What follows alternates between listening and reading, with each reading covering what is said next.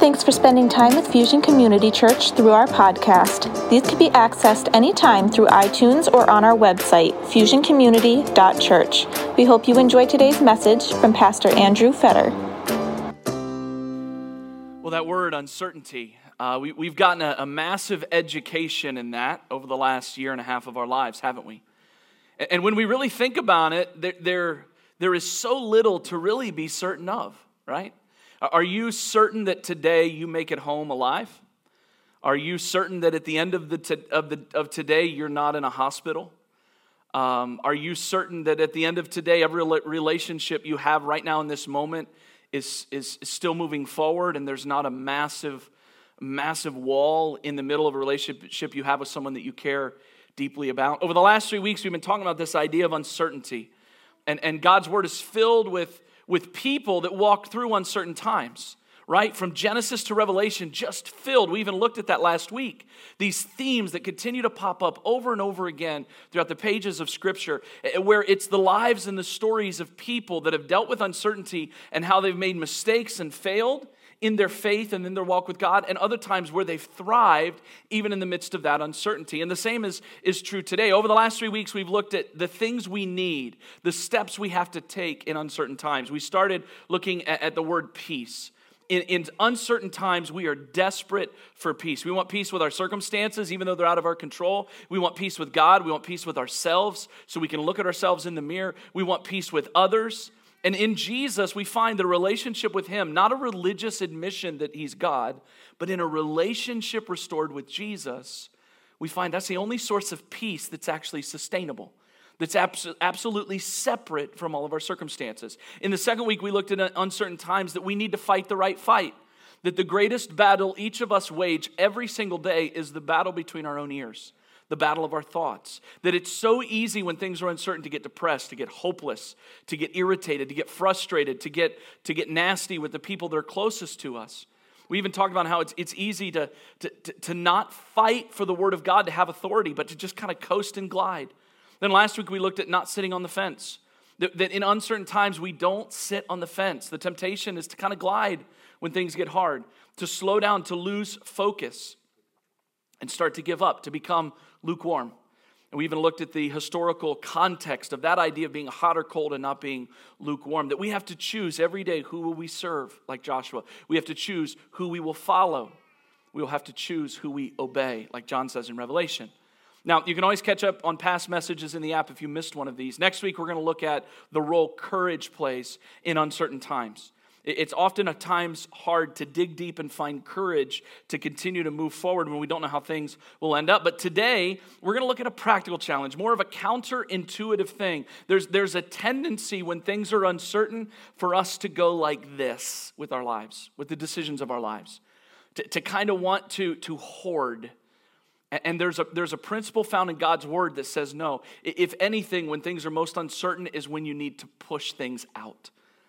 Uh, did you know that the, the things we do in life reveal what we really believe? I mean, at the beginning of COVID, there were some people that uh, literally rented an excavator across our country and they went into their backyard or into the woods and they started to dig an underground fallout shelter. Why would they do that? Well, maybe that was you. Maybe you have one. You're like, hey, don't tell anybody, okay? I've only invited a few people to join me. Um, and I know what it can withstand, and I'm not talking about it. And I did not post pictures of it on Facebook. Other people did. So uh, I don't want anybody to know it's there. But some people did. They started to build on. Why? Because they believe that that very likely could be something that they need. And so because they believed it, they acted on it.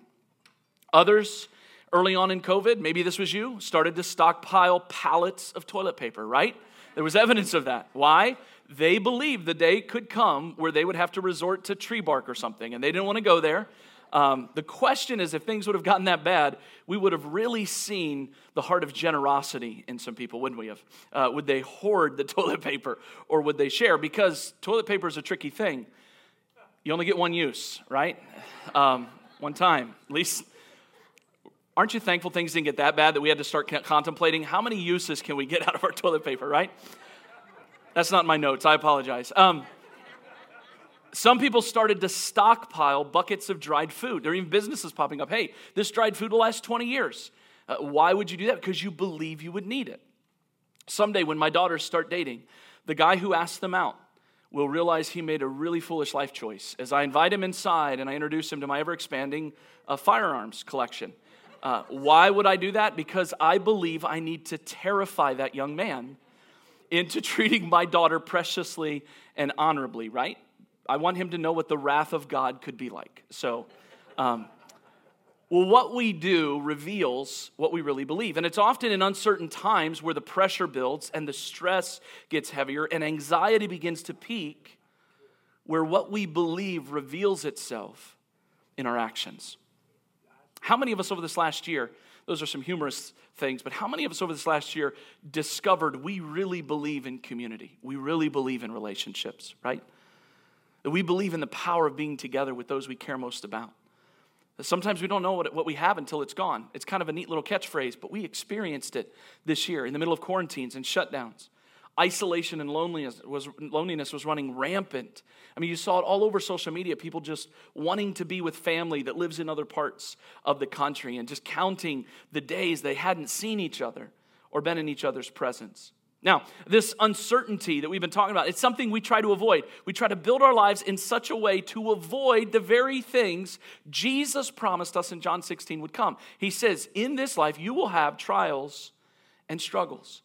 We try to build our lives in such a way that we can kind of minimize the tough stuff as best we can. We try to find a way to navigate around it hoping, believing that we can somehow yield control over all the parts of our lives happening at one time. And maybe, just maybe, by our intellect, by our willpower, by our authority, we can avoid the trials and struggles or diminish them as much as possible. And yet, at the same time, the uncertainty of life causes us to face the truth that we are not in control right? I mean, it's this paradox, this tension we have to live in. We, we try to, to, to build our lives in such a way we can avoid the trials and sorrows, and yet we face this uncertainty, and, and we understand we're not in control, never be in control.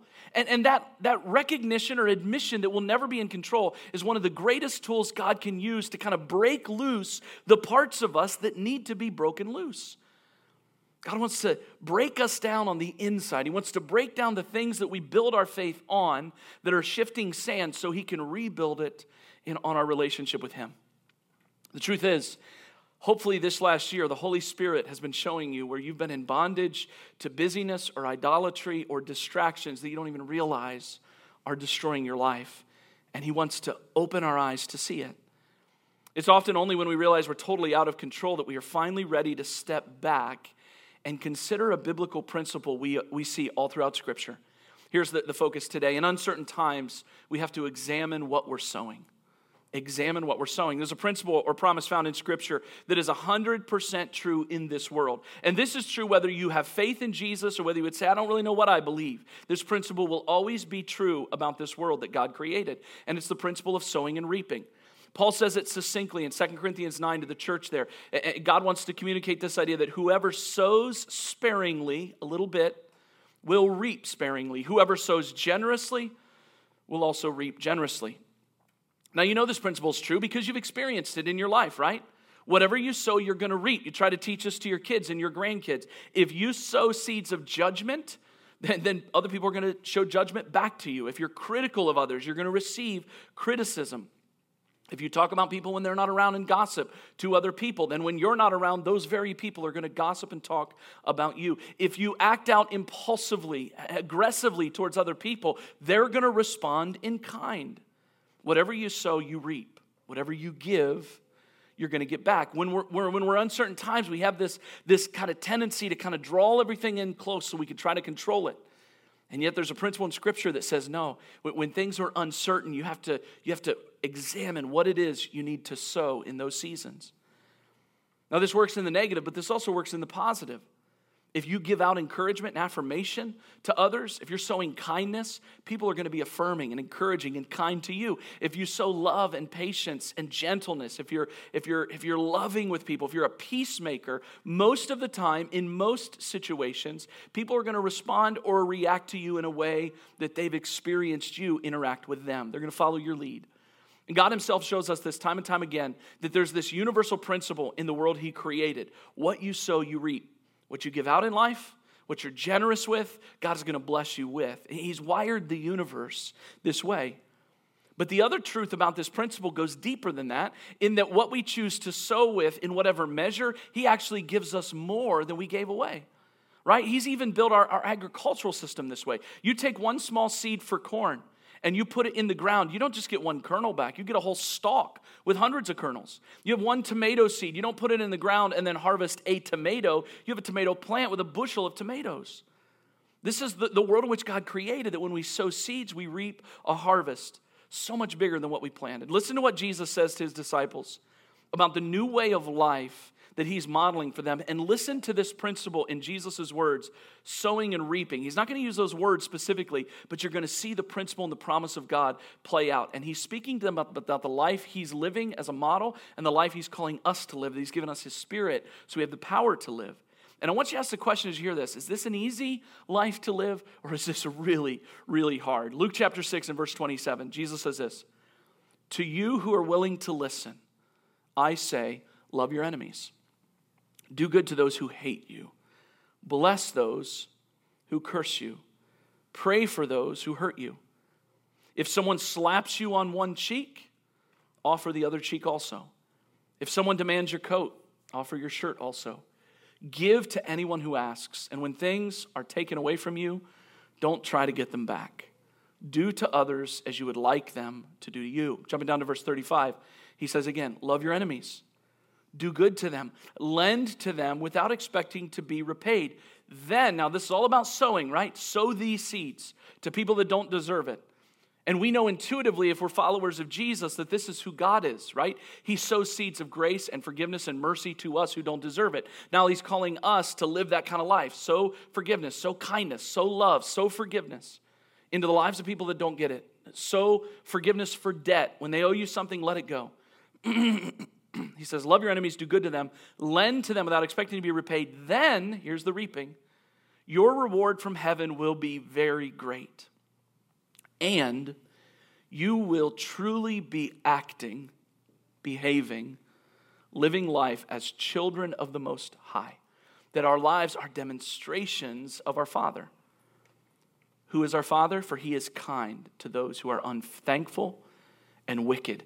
You must be compassionate, just as your Father is compassionate. Now, in verse 37, he's going to literally give us sow, reap, sow, reap. Listen to this. Do not judge others, and you'll not be judged. Don't sow judgment, you'll reap judgment. Do not condemn others, or it will all come back against you. Don't sow condemnation, or you'll reap condemnation. Forgive others. Sow forgiveness, and you'll be forgiven. You'll reap forgiveness.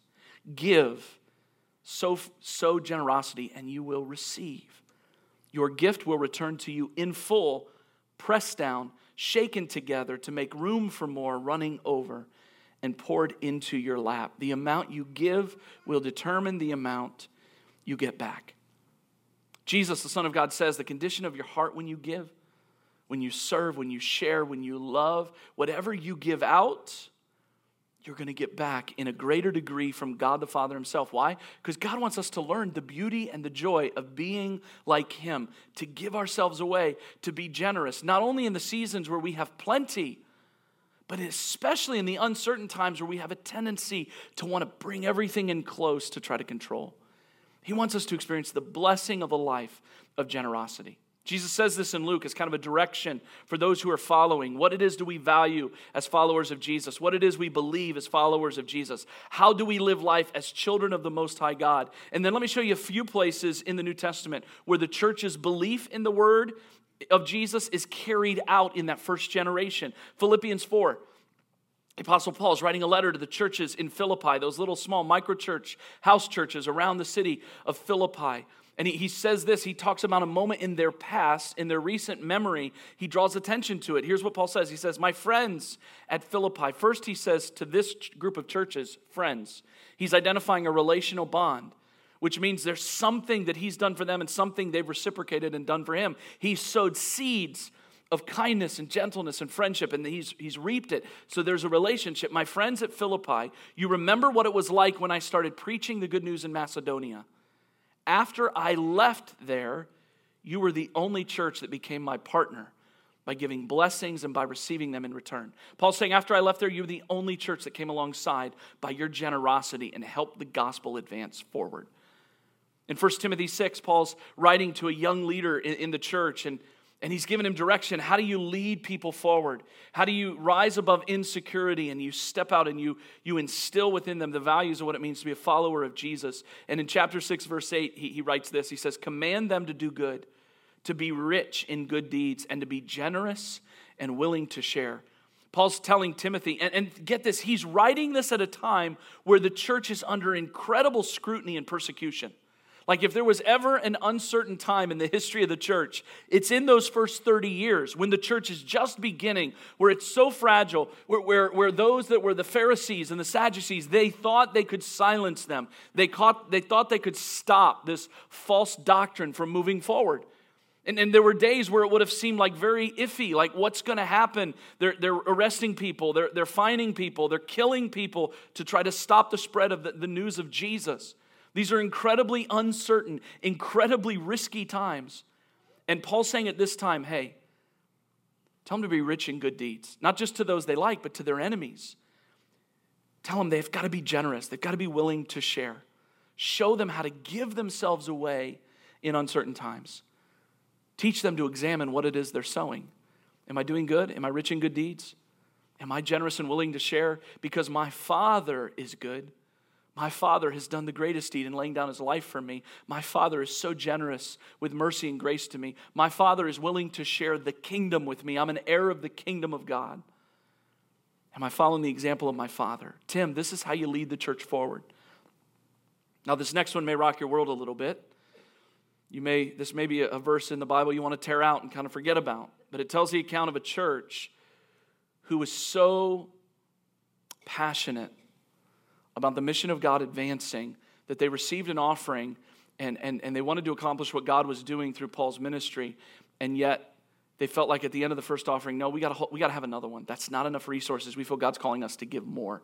And this was the church saying this. In 2 Corinthians 8, Paul draws attention to it. He says, They, the church, even asked and begged us to let them have the joy of giving their money for God's people. They said, Nope, that's not enough. We need to have a second offering. Let's pass, pass the baskets once again. Keep in mind that every audience that every word of the New Testament is written to, who read it first, they were living in the definition of uncertain times, more so than we could possibly begin to imagine. And continually, this core value of generosity was linked with what it meant to follow Jesus, the one who sowed faithfulness to God. That's who Jesus was. He sowed sacrifice, and then he called us to follow him. He sowed consistency. He was the same every day. He was, he was unwavering. He sowed obedience to God. He sowed generosity to lay down his life for me and for you. And what do we reap? We reap the victory, right? Oh, your blood shed for me.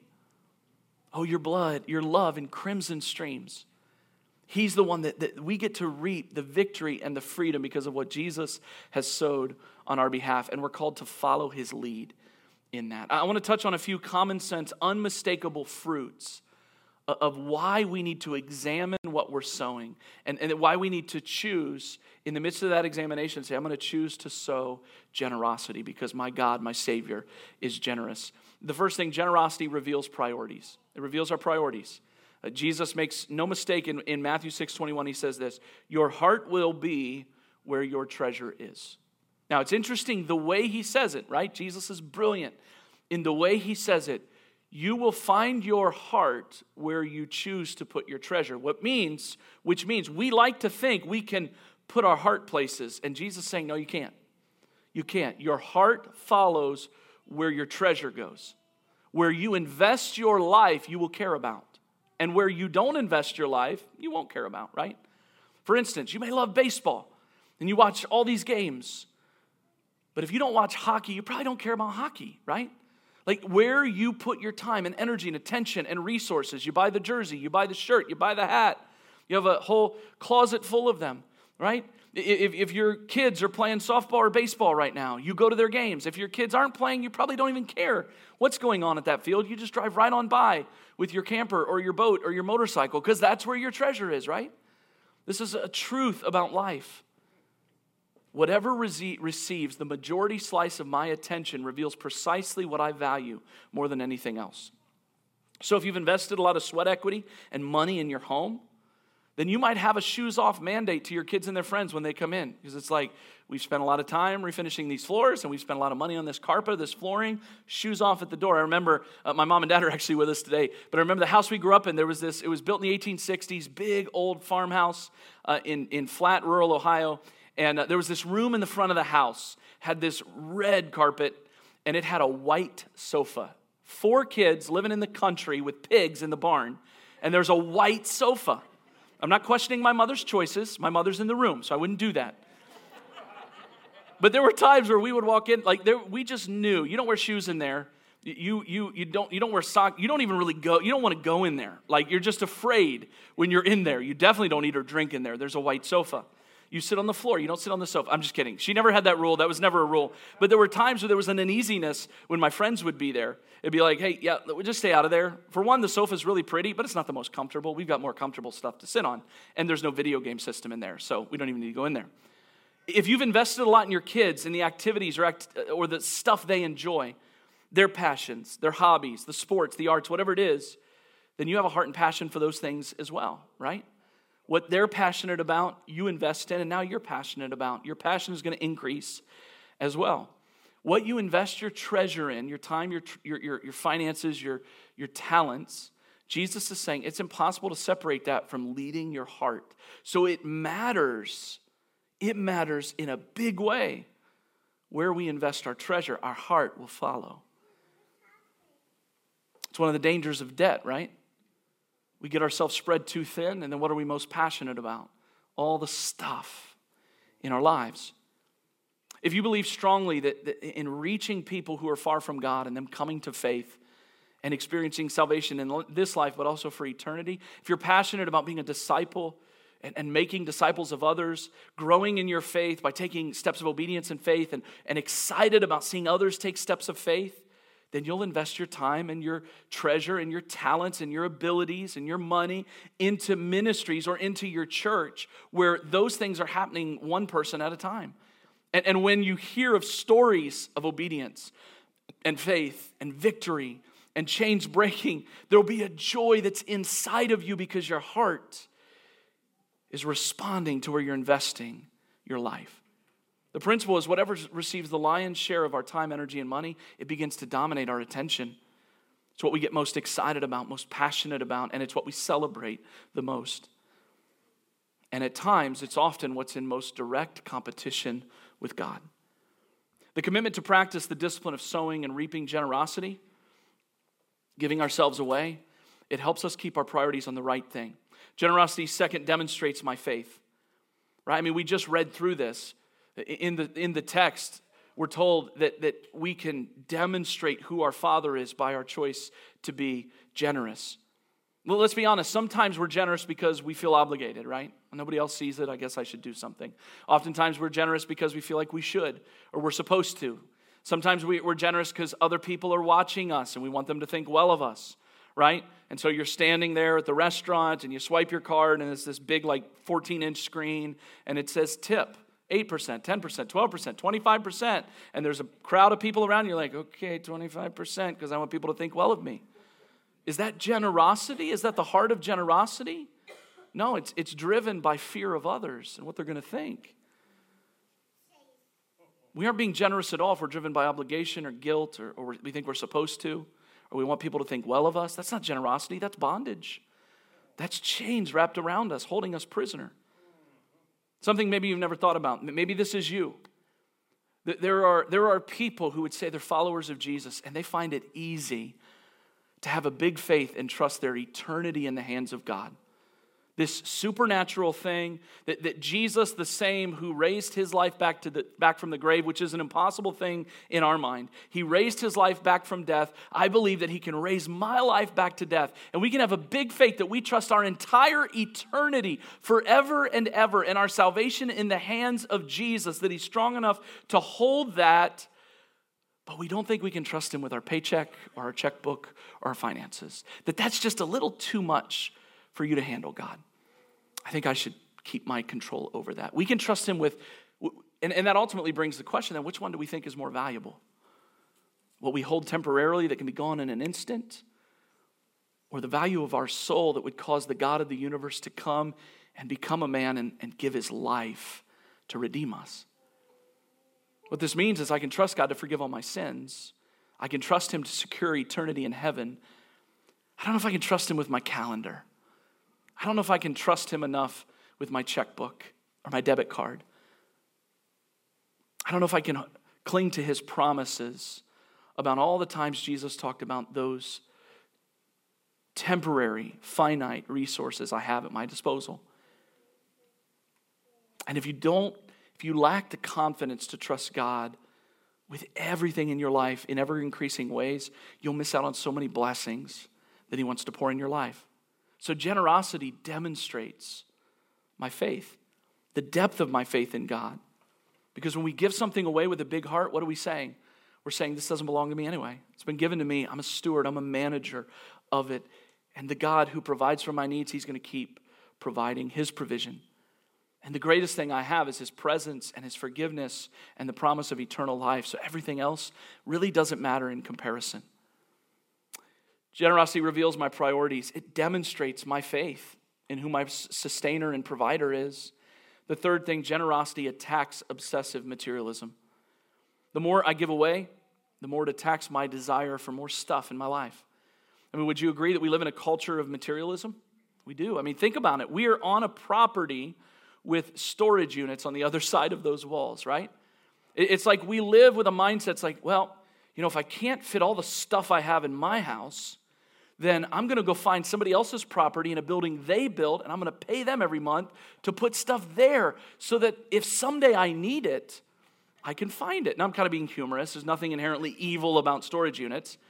But think about it. We have had, for years now, we've had documentary style television shows that teach us as a society about our obsession with materialism, right? Stories about hoarding, people that never want to give away stuff, stories about pawn shops, people that kind of live there and bring stuff in and buy stuff and trade stuff, and, and, and, you know, stories about, you know, with storage units, people that can't pay their bills. So what do they do? They auction off all that material to the highest bidder. The antidote to materialism the rehab for that addiction, it's generosity. When you're generous, you experience a spiritual victory in your heart, a liberty from materialism. Every time you're generous, your heart grows. It doesn't shrink, it grows. Every time you're generous, you break that grip of stuff in your life. And the reason is what's materialism about? It's this again. It's what I get, not what I give. When we see our Savior, who is He? He's all about giving Himself away. When, we, when he talks about his Holy Spirit, what's he talking about? Giving himself away. All that he wants to give us, all he wants to bless us with, all he wants to do in our lives, all the freedom he offers. It's in my selfish nature to want to hold on to and grip. God says every time you share with a friend, you share with a family member, you share with a neighbor, you share with your church, anytime you're generous, you're breaking the grip of self centeredness and you're, you're overcoming the addiction to materialism. In fact, if you're a parent, I would just encourage you one of the most Christ like lessons that you can share and lead your kids into, not just tell them about, but let them experience the beauty of, is, is this idea I have, I, have to, I, have, I have to teach, I have to invite my kids to watch me give. Invite my kids to watch me give and let them play a part in it as well so that they can see. They don't need to see how kind you are, or how generous you are. No, you want to instill in them the value of generosity. And, and, and, you want them to, yes, have the good feeling that comes with it, but more than that, you want to tie it to the generous cross of Jesus, your faith. You want to help them understand the why behind we're generous. Well, I can give this because of what Jesus has given for me. I can give this, we can give this away. We can be generous with this because God has been so generous and kind to give us His grace and His mercy and His presence and He provides for our needs. Look for ways that you can, you can connect and tie in the life of your kids your, your uh, discipline and rhythm of generosity to the cross of Jesus. So, generosity reveals my priorities. It demonstrates my faith. It attacks obsessive materialism. A fourth thing, it blesses me abundantly. You don't have to wait till heaven to reap the rewards of living a generous life. And this is stated over and over again in the Bible in the context of people in very uncertain times. God blesses those who are generous. Deuteronomy 15, going all the way back near the beginning, God tells the nation of Israel this Give generously to them and do so without a grudging heart. Then, because of this, the Lord your God will bless you in all your work and in everything you put your hand to. Now, there's a context here. Do you see it? It's not up there. I read it ahead of time. without a grudging heart, the heart behind the gift matters. Then, because of this, the Lord your God will bless all your work and in everything you put your hand to. The question I'm ultimately led to ask is how many of us would say, I want God to bless everything I touch? all of us, right? This is a promise from God.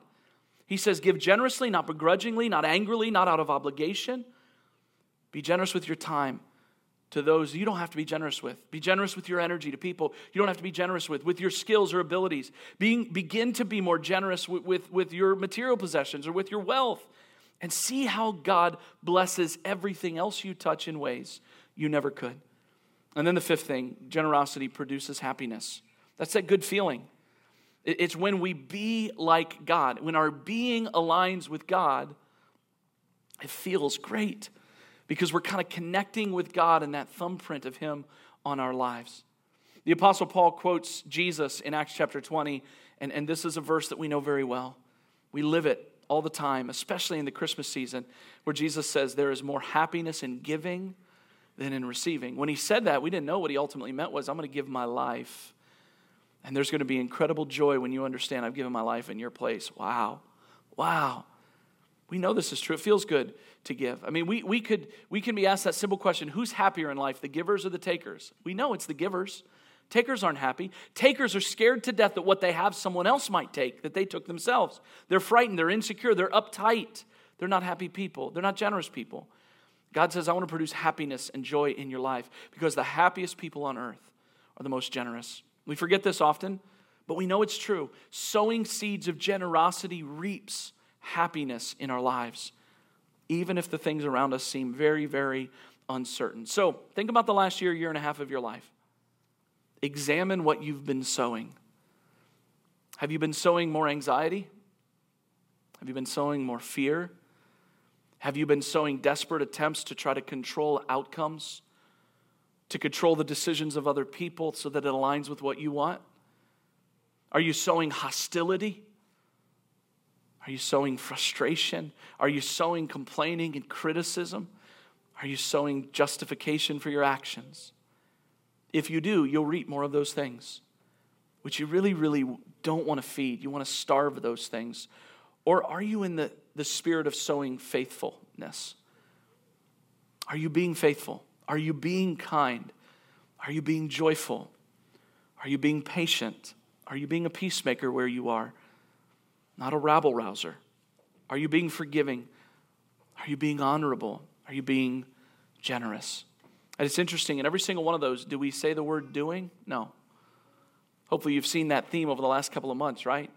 We don't say doing forgiving or doing peacemaker or doing patience or doing joyful or doing honorable or doing kind or doing faithful or doing generous. We say being, state of being. It's who we see we are in light of the cross and the empty tomb. So the choice is yours. The choice is yours alone. But the power is not up to you. God is making his spirit available to all of us with the power that raises Christ from the dead to be who he's redeemed us to be. What's that look like in your life? Let's pray. Lord Jesus, we just thank you so much uh, for your word. We thank you for the context of the lives of so many throughout Scripture. There's a couple of places the time of David and Solomon, where, where those we read about were experiencing mountaintop moments. But God, in the vast majority of the circumstances in the Bible, it's people in very troubled moments, very uncertain times, modeling for us how we can trust you and how we can live the life you've called us to live and the, the blessing that comes with that. Lord, in every person's life here, and everybody joining us online, I know that there's a, there is something you're wanting to speak to us, something you're wanting to say, a challenge you have for us. Make that crystal clear. And Lord, may, as we leave this place, may we have the courage to share it with somebody. What was the takeaway today? What were you saying to us? What were you challenging or convicting in our spirit?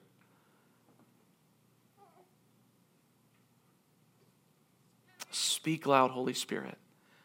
May you increase our faith to act on that word you've spoken. In your holy name we pray. Amen.